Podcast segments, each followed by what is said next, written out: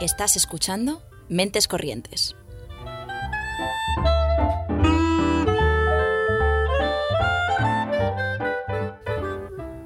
Puedes escucharnos los lunes a las seis y media en Ágora Sol Radio y los miércoles a las 3 en Radio Almaina de Granada, en el 88.5 FM o en su web.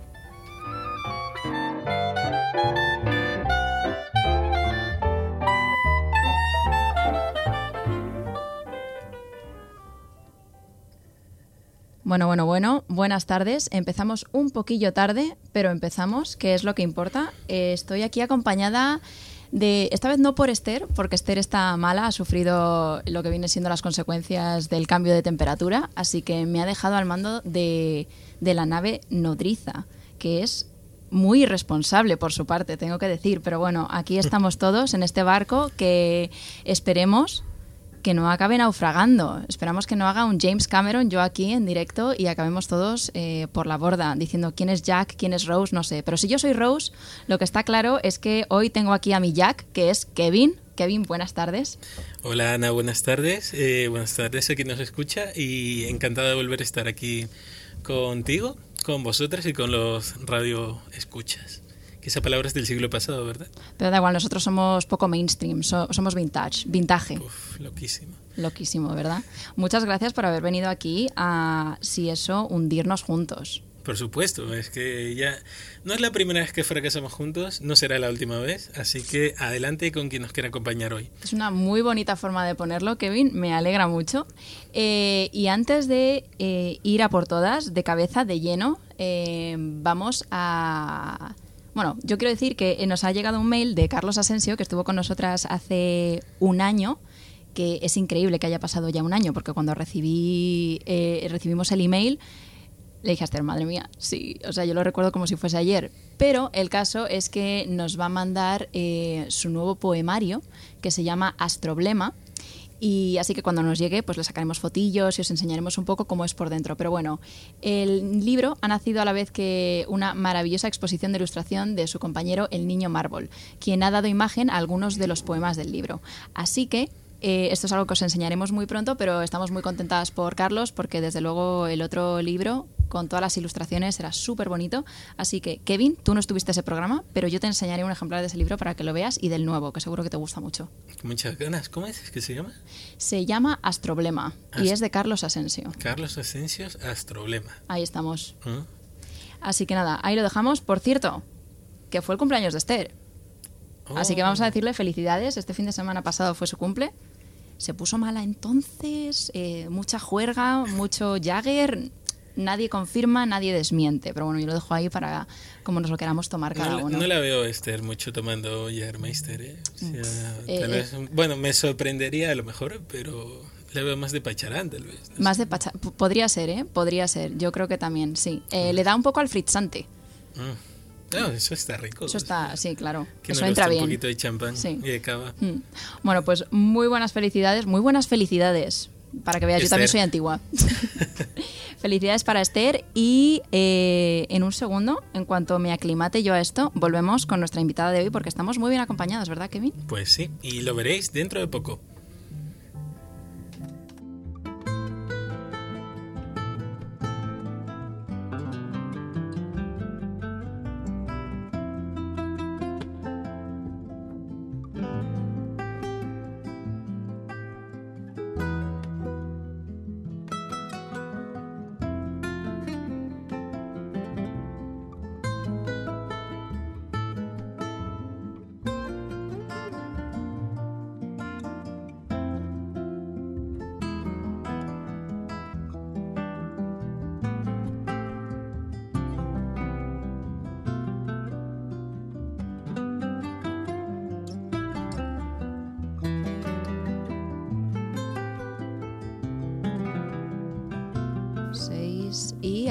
Estamos de vuelta. ¿Y con quién estamos de vuelta? Me preguntarás, Kevin. Pues yo te respondo, porque ya en este momento eh, nos leemos las mentes. ¿A que sí? Estamos a punto de acabar las frases el uno del otro. ¿El uno de qué? el uno del otro. Ah, bueno, bueno, bueno, lo más. Pues estamos aquí con Sara Sístole, que teníamos muchas ganas de conocerte. Al final Esther se va a quedar con las mismas ganas, pero yo no. Oye, así que muchas gracias por haber venido hoy aquí, Sara. Espera un segundo porque no te he encendido el micro. A ver, prueba de nuevo. ¿Otra vez? ¿Otra vez? Barco son de... El barco está ya ahí. ¿Qué número es ese? A ver, prueba el... Prueba el... A ver, ¿sigue hablando a los micros? Es el 3. Es el 3. Estamos teniendo un problemilla de micros. A ver, dale ahora. Hola, hola, hola. Aquí estás, Sara. Perfecto. Te querías esconder de nosotras, pero no lo has conseguido. Me he intentado librar, pero no ha sido posible. No ha habido manera. Es que aquí una vez que entras ya sabes cuándo entras, pero no cuándo sales. Así que como voy diciendo, eh, eh, muchas gracias por haber venido. Muchísimas gracias a vosotros. Cantautora coruñesa. Eso es. ¿Cómo has acabado de hoy ahí aquí? vengo justo ahora. ¿Cómo has acabado aquí? Vamos. Pues en Madrid, ¿no? Sí, en Madrid. Aquí no lo sé. Aquí en, Ágora has aparecido por... Has dicho, venga, ya que estoy, me Eso paso. es, me- No, pues vine a estudiar. O sea, y en realidad como que la carrera fue un poco la excusa para acabar en esta ciudad, porque como que en esta ciudad estaba la escena musical un poco. Entonces me busqué una carrera que solo la había aquí. y, y coló, ¿no? Además, bueno, era musicología, tenía mucho que ver. Y aquí me he quedado. Al final uno siempre tiene una relación un poco tóxica con Madrid que Estoy no acaba de soltarlo. contigo. Bueno, has dado con Kevin, que yo creo que con esto se Sí, puede ¿no? hablar con él durante horas y horas y horas. Es que casi todo el mundo está de acuerdo con eso. Como que... Sí, yo soy madrid, madridófobo, o sea... No, mentira. Realmente me gusta mucho mi barrio, el resto de Madrid no. Pero bueno, Total. Pero eso es muy de barrio, eso es muy de cuando eres de un barrio, lo llevas por dentro, quieres la independencia de tu propio barrio, la república independiente de, de De- no tu casa, sino tu barrio. de mi barrio, o sea, yo soy de Vicálvaro y muchas veces decimos que Castilla es Vicálvaro, no que Vicálvaro es Castilla. Es Claro. como darle la vuelta al movimiento castellano. Claro, claro, Ya sí. ves. ¿Por qué no? ¿Por qué no? De hecho, ya que has empezado por ahí, tú te viniste a estudiar, eh, por lo que hemos podido stalkearte. Eh, fue el grado de Historia y Ciencias de la Música y Tecnología Musical. Eh, bueno, acabas de decir que lo escogiste realmente porque solamente lo podías estudiar en Madrid, Sí. pero aparte, ¿qué A es ver. lo que te...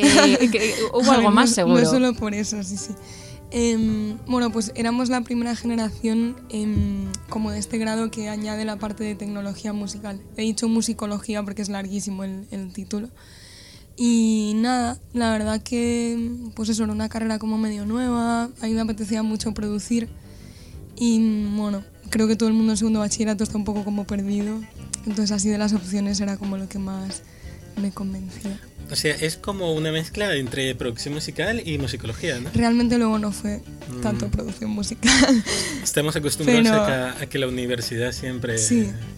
Pero bueno, estuvo chulo. La verdad que como que siento que todo el mundo mientras estudia raja de su carrera, pero luego como que acabas de estudiar y como que yo al menos siento que no lo valoraba, ¿sabes? Hmm.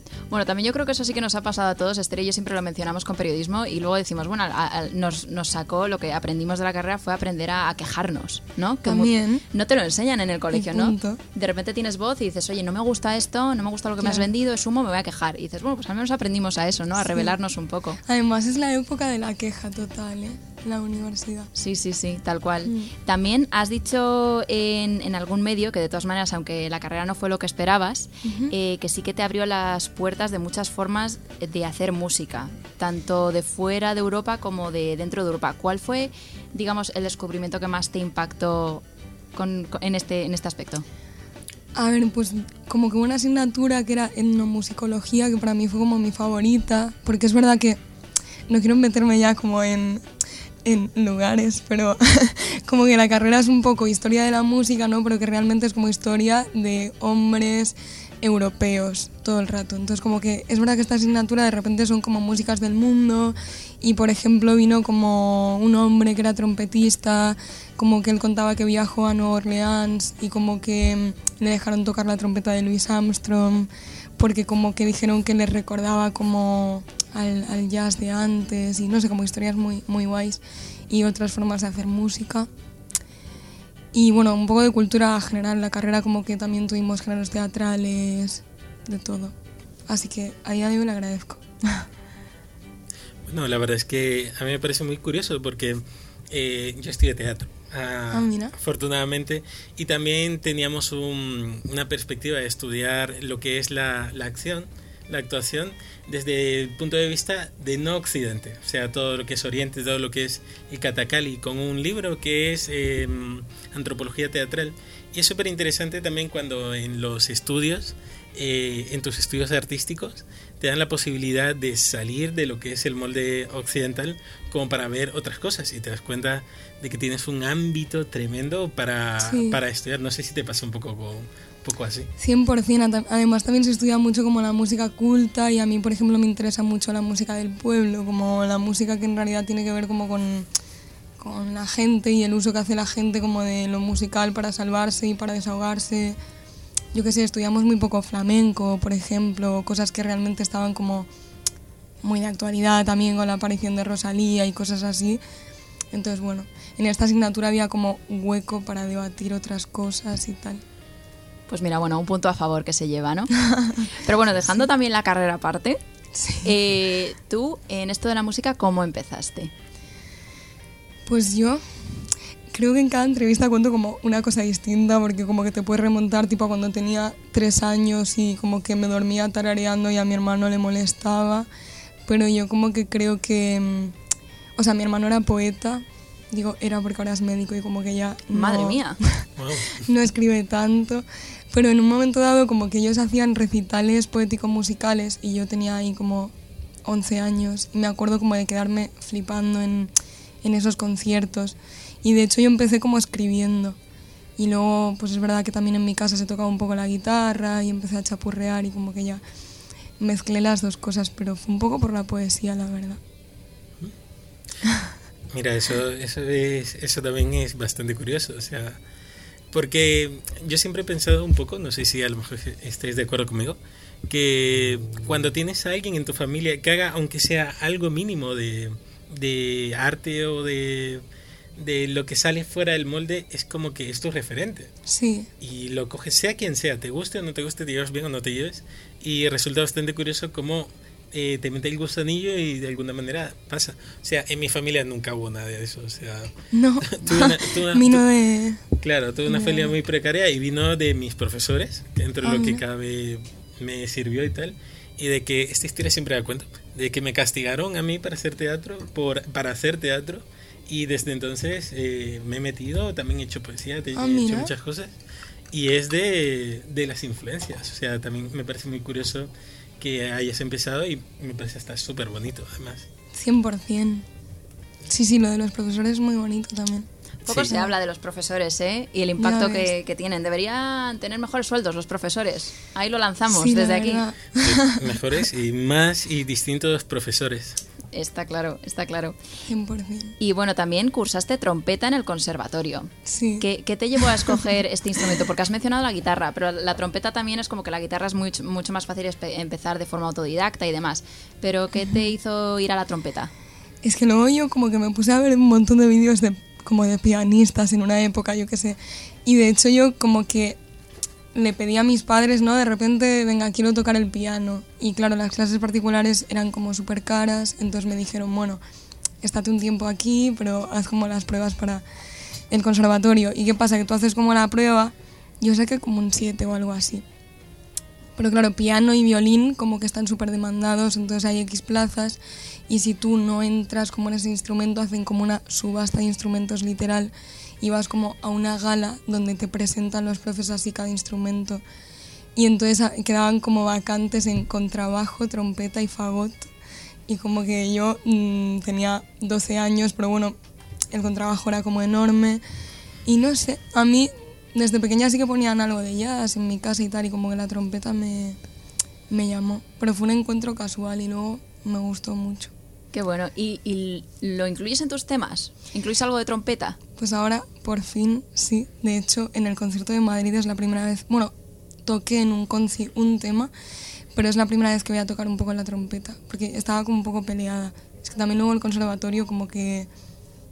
No sé, la parte creativa está un poco apartada, ¿no? Claro, sí, es como cuando te fuerzan a leer un libro en el colegio, que dices, odio leer, entonces. Y Total. Y me he tenido que reconciliar, me ha llevado mi tiempo, pero bueno. Sí, ha sido un proceso duro, pero ahora os lleváis bien, ¿os entendéis? Sí, sí, total. Bueno, bien, bien, bien.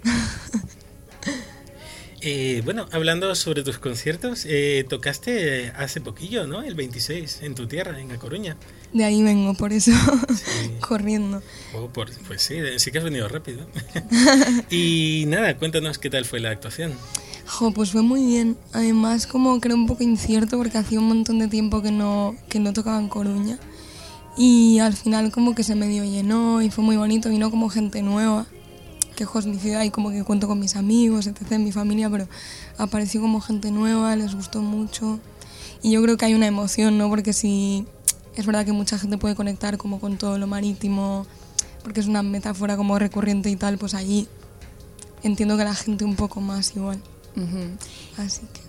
Eh, háblanos también, porque ligado a este tema, un poco de sobre la autogestión, porque esto lo has mencionado en varios sitios, ¿no? Que al final eh, no es tanto como que pues eso, no es una profesión en la que sea fácil eh, sobrevivir de ello, ¿no? Que te dé dinero, sino que es más bien al revés, tú invirtiendo en ello. Entonces, con esto que has mencionado de en este concierto que ha venido gente nueva, em, ¿sabes por qué lo has estado organizando tú para llegar a más sitios? O sea, ¿de dónde ha venido esta gente? Bueno, pues David, que está aquí entre nosotros. David, que está entre nosotros, ha sonado como muy omnipresente todo. No, pero em, estamos haciendo un curro muy grande de comunicación y de promo y, y yo creo que, de hecho, veníamos hablando por el camino ahora, yo creo que algo de eso se está moviendo y, estoy muy agradecida. O sea, hay gente como que literalmente buscó en la agenda cultural qué hacer ese día y pues por fin empiezo a estar como presente en, bueno, la cultura nacional y local, ¿no? Entonces por esas vías pues poquito a poco. Y que ahora lo que tú decías, o sea, cuando una lo hace todo sola es como bastante denso y ahora por suerte tengo un poco de equipo ya y como que hay muchas manos ¿no? detrás de, de esto. ¿Qué, es lo que has aprendido en el camino de la autogestión que ahora, por ejemplo, le dirías a alguien si fueses a decir, ah, pues mira, esto no lo hagas, que ya lo he hecho yo por ti, o al revés, sino algo que digas, esto es algo que considero básico? Qué pregunta. Eh, no sé, yo creo como que hay que vivir ese camino. Es cierto que no sé por qué se me acaba de venir a la mente, como que el otro día no sé con quién hablaba, como de que sí es verdad que TikTok y algunas redes sociales con algoritmos como distintos al de Instagram, entonces funcionan un poco mejor, como que es difícil como este mito como de lanzar algo a la red y como que la red haga su trabajo, ¿no? Que a lo mejor yo cuando era un poco más pequeña tenía ese sueño todo el rato de, de hacer un montón de cosas en vez de esperarme y darle forma, pues por ejemplo un disco completo, un proyecto como más consolidado, era como hago un tema, lo subo ya y como que yo esperaba que pasara algo. Y es verdad que yo a día de hoy creo que es como súper importante como hacer equipo, también escuchar a la gente que sabe de cada cosa, porque si no es un poco como tirar la obra y aunque estamos como en este momento ¿no? de, de, la rapidez y tal, incluso la gente que produce rápido también lo hace con, con cabeza ¿no? Y, y, como con un equipo detrás, entonces no sé. Una cosita, ¿qué ventajas tú les encuentra, le encuentras a la la autogestión y no tener que depender un poco de alguien como para producir y para distribuir. ¿Qué ventajas y qué inconvenientes le encuentras, si, si lo puedes decir? A ver, porque a lo mejor en algún momento estas locuras funcionan, ¿no? Como de esta prisa o... No sé, yo... Es verdad que pues en estos años he aprendido un poco de marketing, un poco de, cómo se debe hacer, de los plazos de las semanas de antelación, de, de si jueves o si viernes. Pero es verdad que luego hay todo el rato ejemplos como de gente, además como de gente de la vanguardia ahora, ¿no? Como que rompe un poco con todo y, y con pintas a lo mejor que no se habían visto nunca o, maneras de hablar y de, y de, escribir la música triunfa. Entonces, no sé, supongo que, que a veces como que tampoco es todo matemático en la música, ¿no? Que depende también un poco de, un poquillo de suerte, quizá, que puedas tener de algo de estar en el momento adecuado, en el sitio adecuado, ¿no? Sí. Que es un poco incontrolable, pero bueno. Total. Con lo que has dicho también, hilándolo de, bueno, de la inmediatez de todo lo que hay ahora mismo, hace poco subiste a redes una, un post a Instagram eh, específicamente, bueno, un poco hablando de... no sé ni... Te da miedo, ¿verdad? Te da miedo a los niveles a los que está llegando esto. No, no, no. Eh, de momento no hemos llegado a la parte creepy. Estamos todavía en la superficie de, este, de, este, iceberg. Me encanta lo que hemos creado con Titanic hoy en día aquí. Eh, pero sí que hiciste una publicación eh, acerca de, Peces Rojos, que es tu primer, tu primer disco, hablando un poco y dijiste esto va a durar toda la vida, como quitándole esa inmediatez. Mm. Para ti, ¿qué significado, o sea, qué hay detrás de esas palabras de esto siempre va a estar aquí? Por mucho que el tiempo pase, esto siempre va a ser relevante. Jo, pues también uno tiene como que aferrarse a alguna esperanza que esté como fuera del eje de, de, lo numérico y todo esto, ¿no? Entonces como que yo obviamente estaba súper intensa después de un año y pico trabajando en las canciones y grabando, donde además inevitablemente sí generas una expectativa enorme porque tú estás como viviendo dentro del concepto del disco y crees como que todo el mundo va a flipar con eso. Em, entonces, no sé, para mí era un poco como esta cosa de más allá de lo que pase y de a dónde lleguen las canciones que ojalá a la mayor gente posible como que se va a quedar ahí ese disco. Y es verdad que yo romantizo mucho como, yo qué sé, cuando mi madre me enseña fotos de ella de joven con una guitarra en un parque, lo que sea, como que yo de mayor, no sé si a mis hijos, pero como que podré escuchar mi disco con 24 años, ¿sabes? Y, y decir, bueno, pues esta canción estaba escrito, escrita para esta persona y, y como que eso es bonito. Y reconocerte en ello. Sí, sí. Sí. Y tu primer disco, Peces Rojos, eh, como has dicho, has estado más de un año trabajando, trabajando en él. Eh, ¿cómo, o sea, ¿Cuál es el mensaje de tu trabajo? Pues esto siempre me gusta, o sea, me gusta, no me cuesta mucho explicarlo porque yo escribo como de manera súper inconsciente, pero como que yo llego un poco a la conclusión de que el mar aparece todo el rato porque para mí el mar es un poco la metáfora de lo que está vivo, de lo que se mueve, lo que crece y mengua y, y a veces está como más bravo y otras veces más en calma. Entonces como que, no sé, es como un poco la mezcla de emociones más fuertes de los últimos años y de, y de historias y de sonoridades también, yo qué sé. También un poco, ¿has visto la diferencia entre distintos, has podido visitar distintos tipos de mares y sentir diferentes tipos de energía según dónde estás? Sí, en realidad es como un plano más imaginario y como...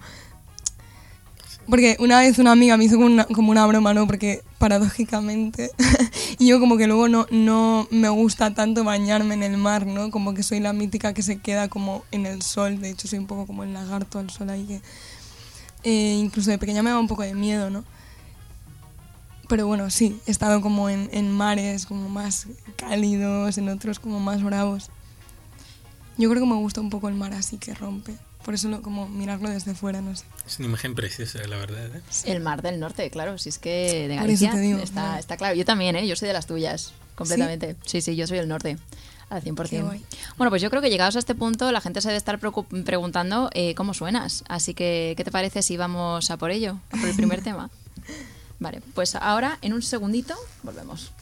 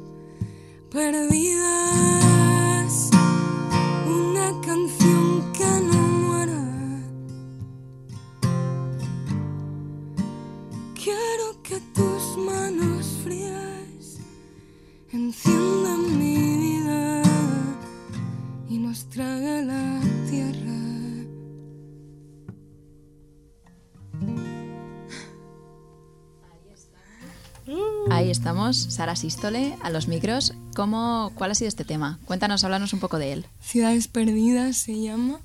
Eh, es un tema que fue una colaboración con una chica argentina que se llama Manu Martínez, que fue súper guay poder contar con ella. Y, y habla un poco como de la sensación de irse a otro lugar al, al, al sentir algo por alguien. Qué terror, ¿eh? ¿Lo de irte a otro mar a sentir algo por alguien, Kevin? Eh, no, no, no es, no es por sentir algo por alguien, sino por tener que cambiar la ciudad, por sentir algo por alguien y luego tener que volver a cambiar la ciudad. Lo siento mucho, es que no. Bueno, pero es- Hablando de Titanic. Hablando de Titanics, ¿no? Eh, pero también, bueno, tiene sentido, ¿no? Porque Sara viaja mucho entre ciudades. O sea, me refería como cuando te vas del mundo un poco, ¿sabes? O sea, no literalmente como cambiar de ciudad, sino como estar en otro sitio con alguien, metafóricamente. Yo es que soy muy literal, pero he entendido la, la metáfora y sobre todo porque es bonito que cuando tú encuentras a otra persona es como que encuentras tu lugar con esa persona. O sea, da igual Sí, dónde te vayas. claro. Y eso es bonito. Así que es precioso, por cierto, Qué guay. tío, es una preciosa. Vale, pues eh, háblanos un poco más de, bueno, este disco comparado con tus otros eh, trabajos, por ejemplo, tu primer EP, Alma, eh, que ya fue hace, hace algún tiempo. ¿Qué, ¿Qué es lo que tiene en común con este proyecto más reciente? ¿Qué es lo que sigue muy presente, por mucho que pase el tiempo? Pues yo creo que justo como la manera de escribir, como que yo últimamente me doy cuenta y yo siempre decía como que para mí la música era más importante que la letra, pero no sé, yo creo que uno quiere lo que no tiene igual, ¿no? Porque realmente yo sí que pienso que las letras son como lo que me caracteriza un poco. Y, y nada, yo creo que siempre ha habido como esa densidad, ¿no? Siempre intento hacer cosas como un poco más ligeras o lo que sea, como... Pero bueno, uno es lo que es y, y es como un poco la profundidad y, y- y esta cosa. ¿Y qué diferencia notas que ha habido, qué salto ha habido entre tu primer tema y la hora, a la hora de cómo compusiste ese primer EP con respecto a este nuevo trabajo?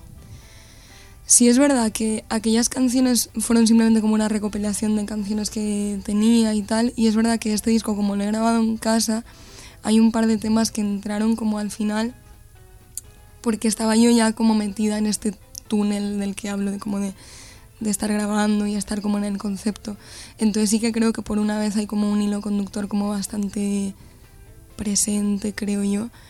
Y, y ya te digo, hice canciones mientras grababa las otras y pensaba como en, en todas. Entonces, no sé. La verdad es que te quería preguntar por el proceso de grabar en casa. ¿Cómo fue?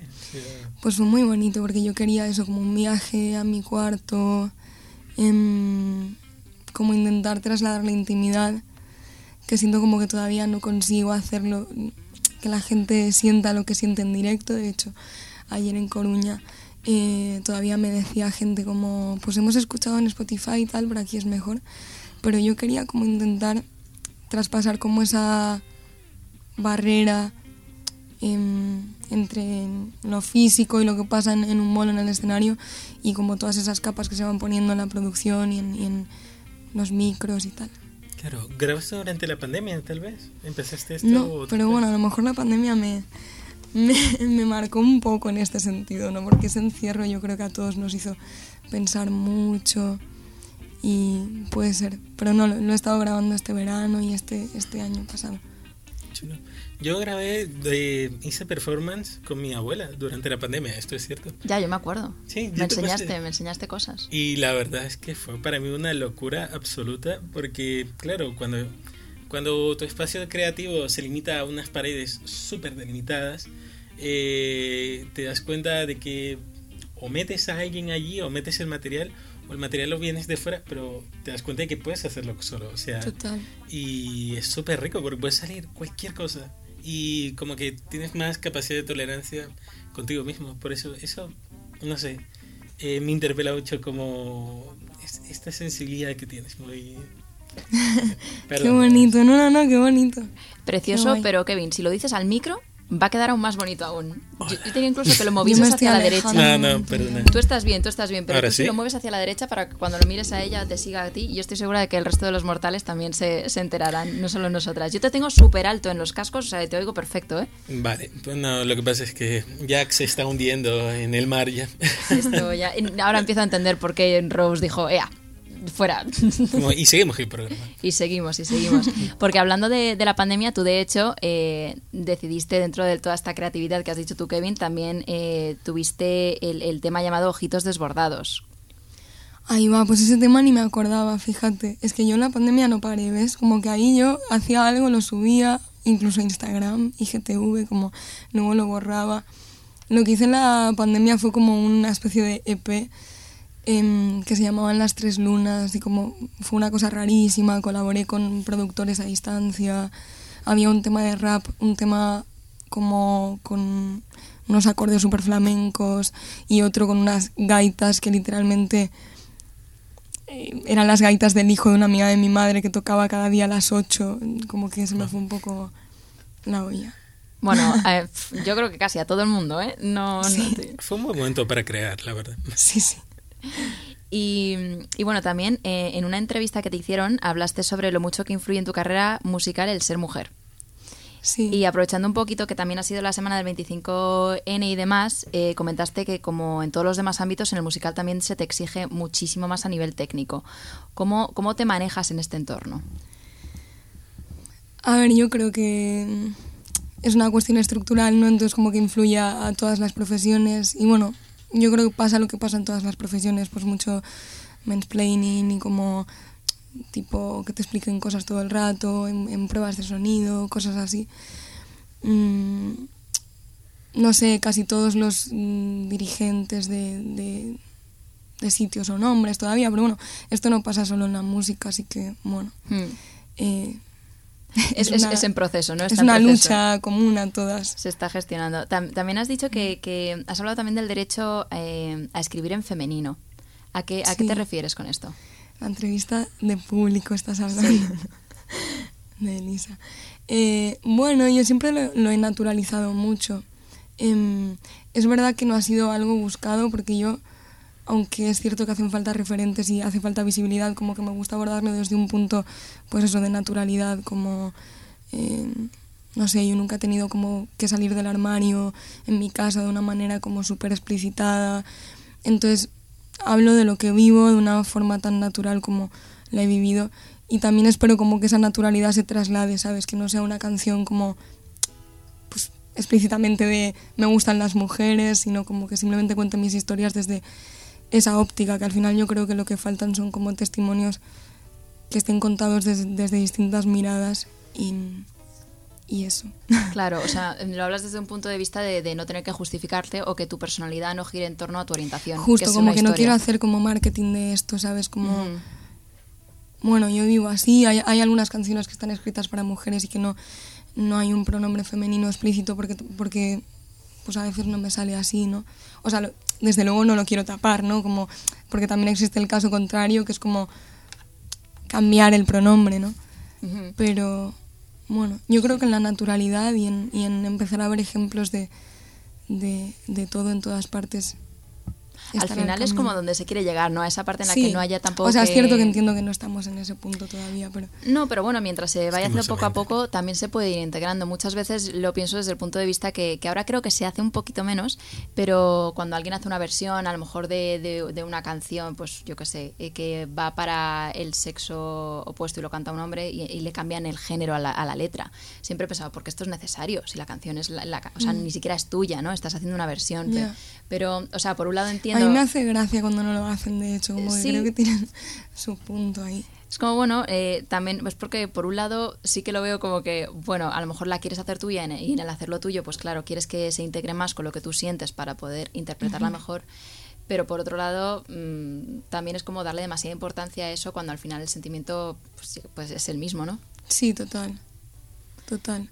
Em, ¿Crees que, o sea, eh, a la hora de, pues eso, de tener espacios eh, de mujeres para hablar más de mujeres, que esto puede- te puede limitar de alguna forma al público al que llegas hoy en día?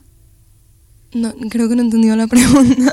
Cuando en, este, en esta misma entrevista de público eh, mencionaste que las mujeres deberían tener más espacios para hablar de mujeres, o sea que se debería de escribir más historias de mujeres en general, entre mujeres. Eh, o al menos así lo entendí yo cuando lo Sí. leí. Entonces, eh, ¿crees que esto puede limitar tus posibilidades a la hora de abrirte puertas de público y demás? Yo creo que no, yo por suerte, o sea, sí que creo que, que nuestra generación ha, ha traído cambios al mundo, ¿no? Em, y, y yo creo que hay un montón de ejemplos ya en, en- en el mainstream y en el no mainstream de, de gente de todas las orientaciones y, y incluso gente pegándola bastante en- en esos lugares. O sea, quizá, incluso fíjate en este caso, en, otra- en otras profesiones o en otros entornos, sí. Porque yo qué sé, yo muchas veces como profesora, pues a veces sí que, yo qué sé, mm, no he querido enseñar mi proyecto por si de repente hay algún tipo de estigma en torno a esto, ¿no? Pero particularmente en lo musical creo que, bueno, y en esta ciudad eh, sí que estamos dando pasos. Está bien, ¿no? Esa, aca- eh, tener un poco esa mira, ¿no? Esa perspectiva positiva de decir, oye, mira, eh, cuenta, Pues a está lo, bien. a lo mejor es una anécdota un poco fuera de lugar, pero hoy justamente me enteré de, de que mi padrastro, mi padrastro es eh, trabaja en Iberia, es mecánico de, de aviones. Así que si algún día se cae es por culpa de Es él. por culpa de él. Pero mente, hoy justamente me contó de que una compañera que tiene, que es una chica trans, eh, eh, hace poco se, se incorporó y está trabajando en el mismo sector de, de y yo le pregunto y es un sector extre- muy muy masculino o sea no habéis tenido ningún problema y dice no no que va No, es, es un señor muy campechano.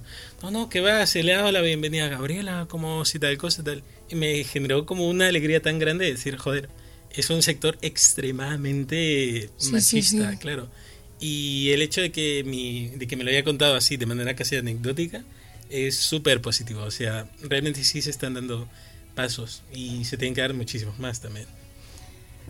O sea, que luego sigue habiendo agresiones, en plan tampoco quiero ser como la máxima esperanzada, tipo ya no pasa nada, o sea, obviamente... Pero bueno, yo como que prefiero tener como el- la mirada puesta en, en que sí que hemos hecho avances también, ¿sabes? A la vez.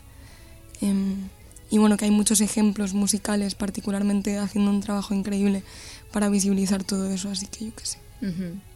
Pues qué bonito.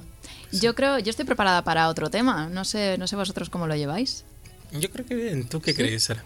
¿Cómo lo ves? Todo depende de ti, Sara, realmente. Vámonos. Vámonos. Estoy un poco afónica, así que voy a cantar como la, la que siempre canto. Me están diciendo todo el mundo, ¿por qué no cantas otra del disco? Pero bueno, voy a cantar tan guapa que aquí sí que hay un pronombre femenino. De hecho, habla como de un poco un desamor.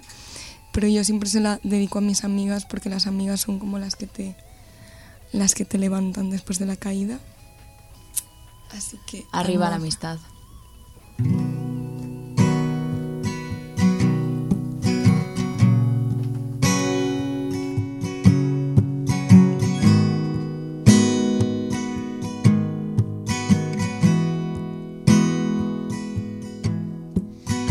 Quiero que me quieras con la fuerza de los insaciables, con la fuerza de la juventud y del hambre.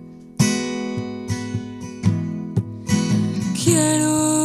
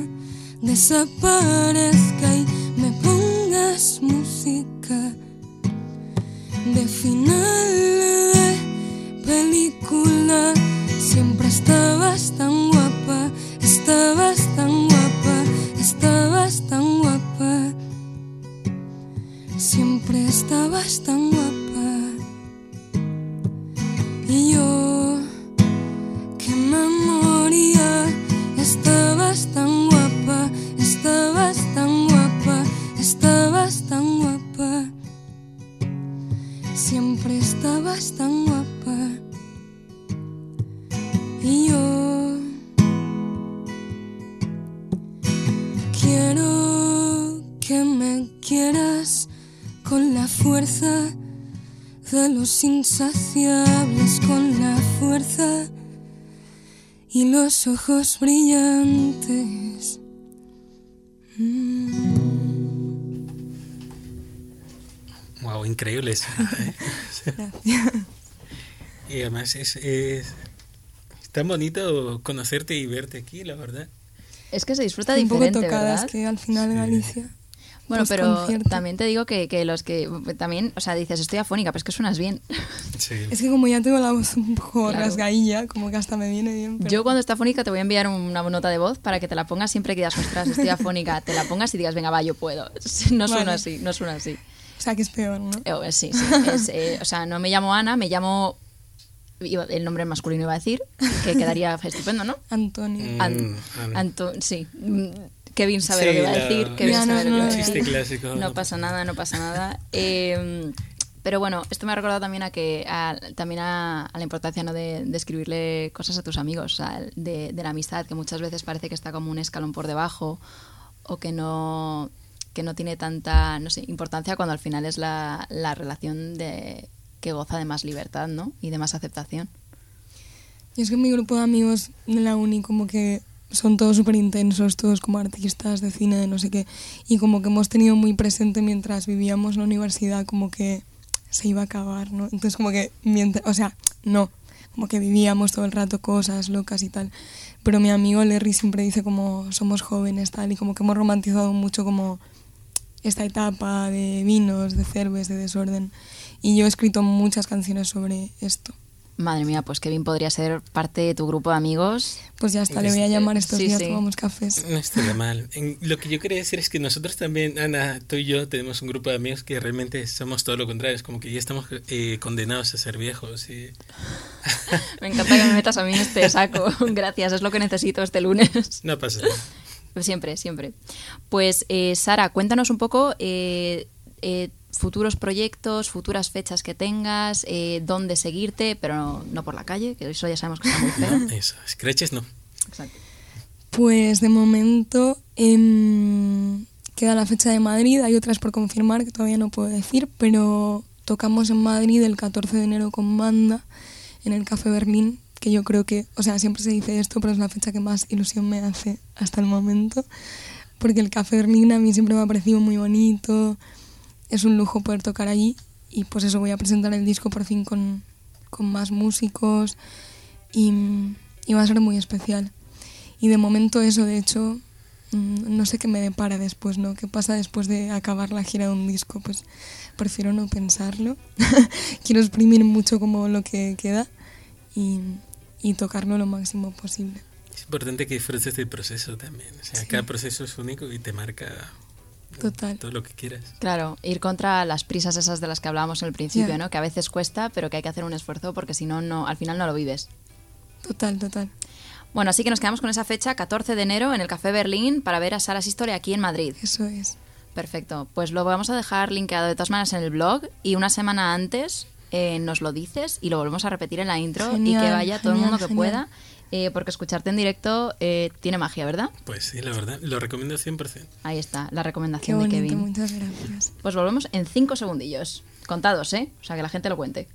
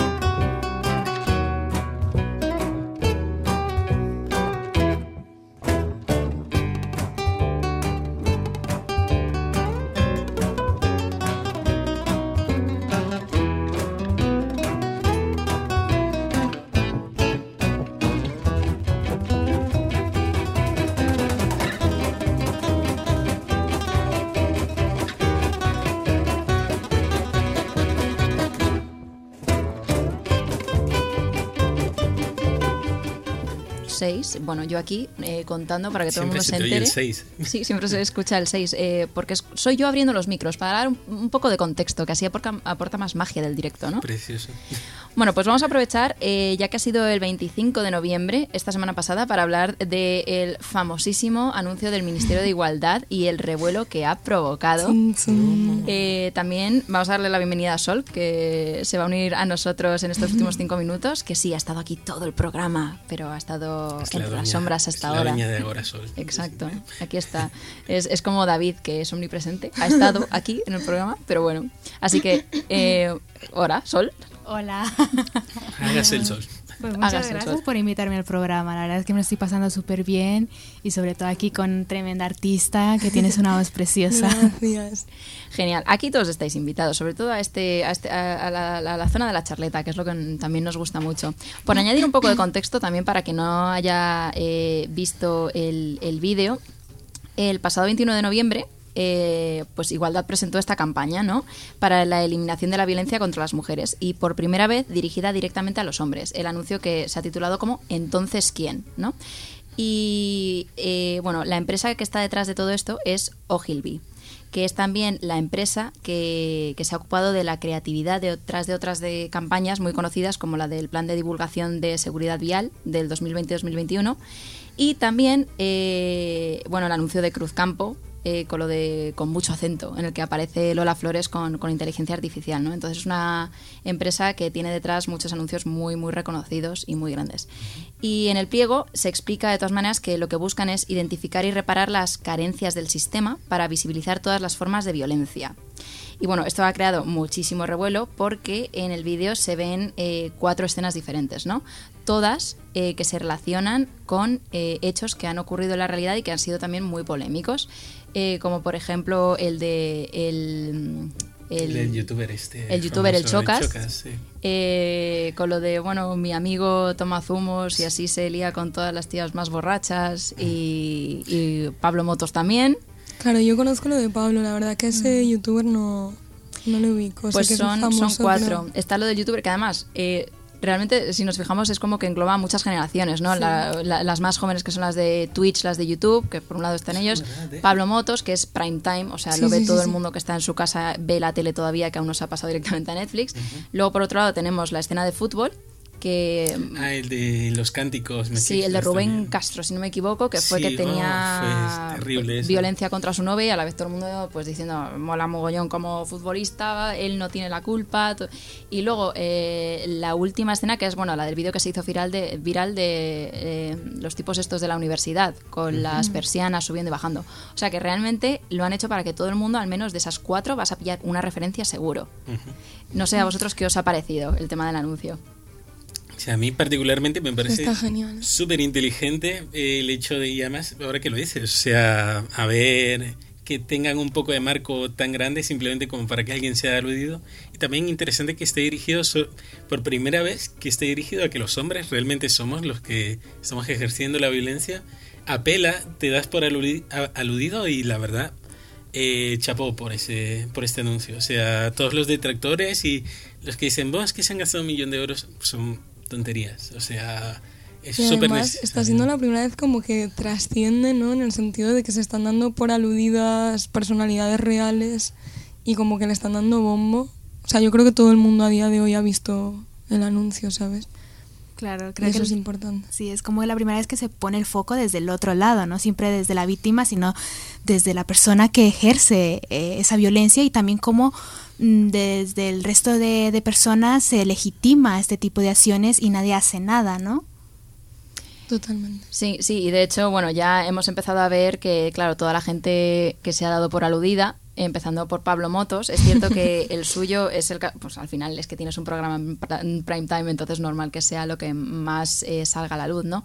Es cierto que estaban en un, en un enmar- enmarcado, pues en un en publicidad de ropa interior, ¿no? Esa pregunta, de hecho, también se la hayan hecho mil veces. Pues Scarlett Johansson también tiene un vídeo súper viral en el que le preguntan si lleva ropa interior cuando va vestida de superheroína y al lado está Capitán América, que lleva un maillot y nadie le hace esa pregunta, ¿no? Entonces es como una pregunta que se repite mucho a lo largo, pues eso, de todas las entrevistas. Y el, el Chocas, de hecho, ha dicho, el dinero, pu- esto es, lo cito, el dinero público nuestro que generamos nosotros y con el que pagamos los impuestos para que el país mejore estaría muy bien que lo utilices para lo que realmente importa y no en hacer anuncios que cuestan un dineral y que calumnian a la gente. Uh, bueno, la No se lo ha que- tomado bien. No, la verdad. Madre mía. Pero es, es que es terrible, la verdad, darse cuenta de cómo reaccionan, de simplemente utilizan a su propio público, a su pro- propia ja- jauría, para simplemente responder. O sea, no sé si habéis visto la réplica que le dio eh, Pablo Motos. Sí, sí, que sí, es con sí. toda su cuadrilla. Para mí de ha sido hasta peor, o sea, quiero decir. Claro, y, y las, los argumentos que decían como que no, bueno, es que estaban hablando de rompe interior, es que no sé qué, tal, tal, tal.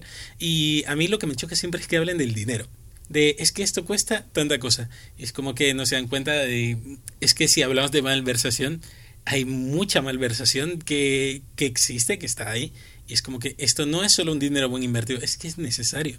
Es que el Ministerio de Igualdad existe y se crea para esto, para que realmente eh, tratar de paliar directamente el problema, metiendo el dinero, metiendo acciones concretas. O sea, no es cuestión de dinero, es cuestión de política. Perdón que me ponga un poquito... Te ha quedado muy bien. Dilo. El Soy. ZP.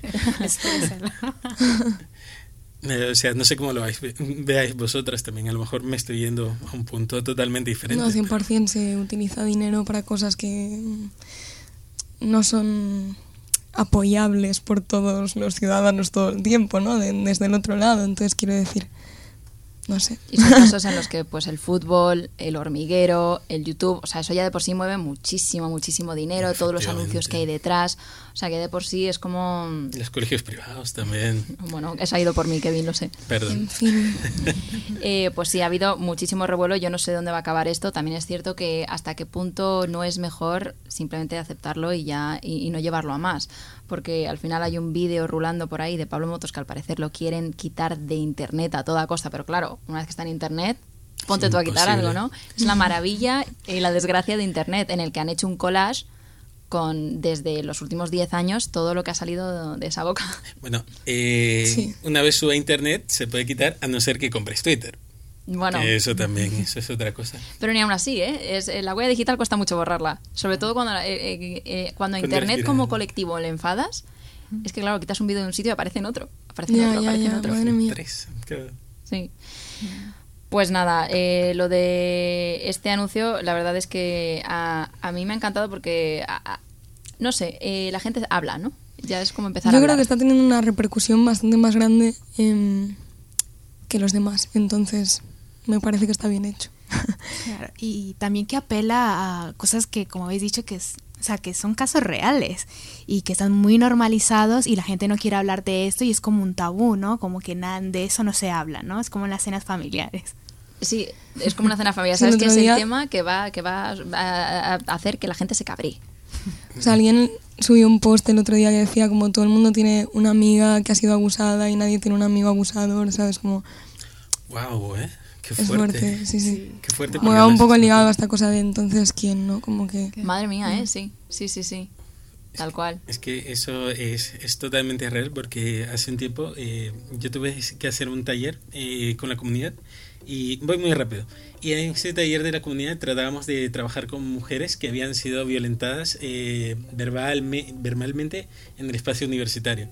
Y estábamos dos, dos compañeras y yo y, eh, y dos compañeros. Y nosotros como compañeros nos fuimos detrás a todo lo que es producción, a todo lo que es otros medios, porque sencillamente se hizo la pregunta de, bueno, eh, si queréis hablar, ¿quiénes de vosotras? Levantad la mano quien- quienes habéis sufrido un abuso en este espacio. Todas levantaron la mano, todas. Y tomamos la decisión de que realmente era muy violento y nos fuimos. O sea, nos fuimos a todo lo que es eh, administrativo, todo lo que es eh, eh, producción. de Hicimos también un podcast de radio y fue eh, muy notorio, la verdad, porque no podíamos estar presentes. Porque el hecho de saber que una persona ha sido violentada, que una mujer ha sido violentada, pues si tienes un poco de ética es como que no puedo formar parte de esto de manera activa y presente, porque es una amenaza, la verdad. Son políticas, o sea, son decisiones que tienes que tomar. Sí, y son decisiones que a, cuesta- a veces cuesta mucho tomarlas, ¿no? Eh, cuesta, cuesta mucho hacerlo. Pero está bien que se tome porque al final es un trabajo colectivo, ¿no? Y son pasos que se dan eh, de la mano de todos, que también es el trasfondo de este anuncio, ¿no? Que es no es para señalarte a ti, pero es para que decir, es que esto es- es- tiene, que- tiene que ser todos. Empieza también con vosotros. Totalmente. O sea, no tienes un decálogo de buenas prácticas eh, no machistas, o sea, simplemente tienes ética. Ahí estamos. Bueno, chiquetos, pues eh, muchísimas gracias por haber estado hoy con nosotras. Eh, Sara, muchísimas Muchas gracias a vosotros. Vamos a Ha seguir escuchando tu música, todo lo que saques nuevo, pásanoslo porque queremos escucharte. Estáis invitados si queréis el 14 de enero. Ahí estaremos para empezar, para que la cuesta Y- se haga menos cuesta. Pues eso es. Y nada, Kevin, muchísimas gracias a ti también por haber venido aquí, a este barco, que al final, oye, nos ha hundido. Como siempre, hoy el, hoy el Titanic acaba diferente. Sí, acaba diferente. Nuevas versiones. Nuevas versiones ¿eh? Nada, teníamos que llegar aquí nosotros para que acabase diferente esto. ¿Cuántos años han pasado? Uf. Pero bueno, de Sole no me voy a despedir todavía porque eh, tenemos un último texto que lo vas a leer tú, lo vas a presentar tú y con eso vamos a cerrar. Así que muchas gracias y nos vemos el lunes que viene. Vale, el texto que os traigo, eh, os traigo hoy eh, se llama Resistencia y empieza así. En comunidad tenemos que contarnos en nuestra alegría, en nuestro dolor, en nuestro placer, en nuestra rabia, en nuestra frustración y en nuestra desazón. Con todo ello, ocupar las calles, las plazas, los edificios públicos, reivindicando nuestro derecho como ciudadanos, como humanos, a ser, a estar. Ahí tenemos que estar para perpetuarnos, para contar la historia no oficial, esa que es expulsada de los llamados templos del saber, de los llamados templos del poder, de los llamados templos culturales, de esos, de esos espacios de los discursos legitimados donde somos anécdota, rareza, minoría o accesorio. Nos toca resistir para existir. Gracias.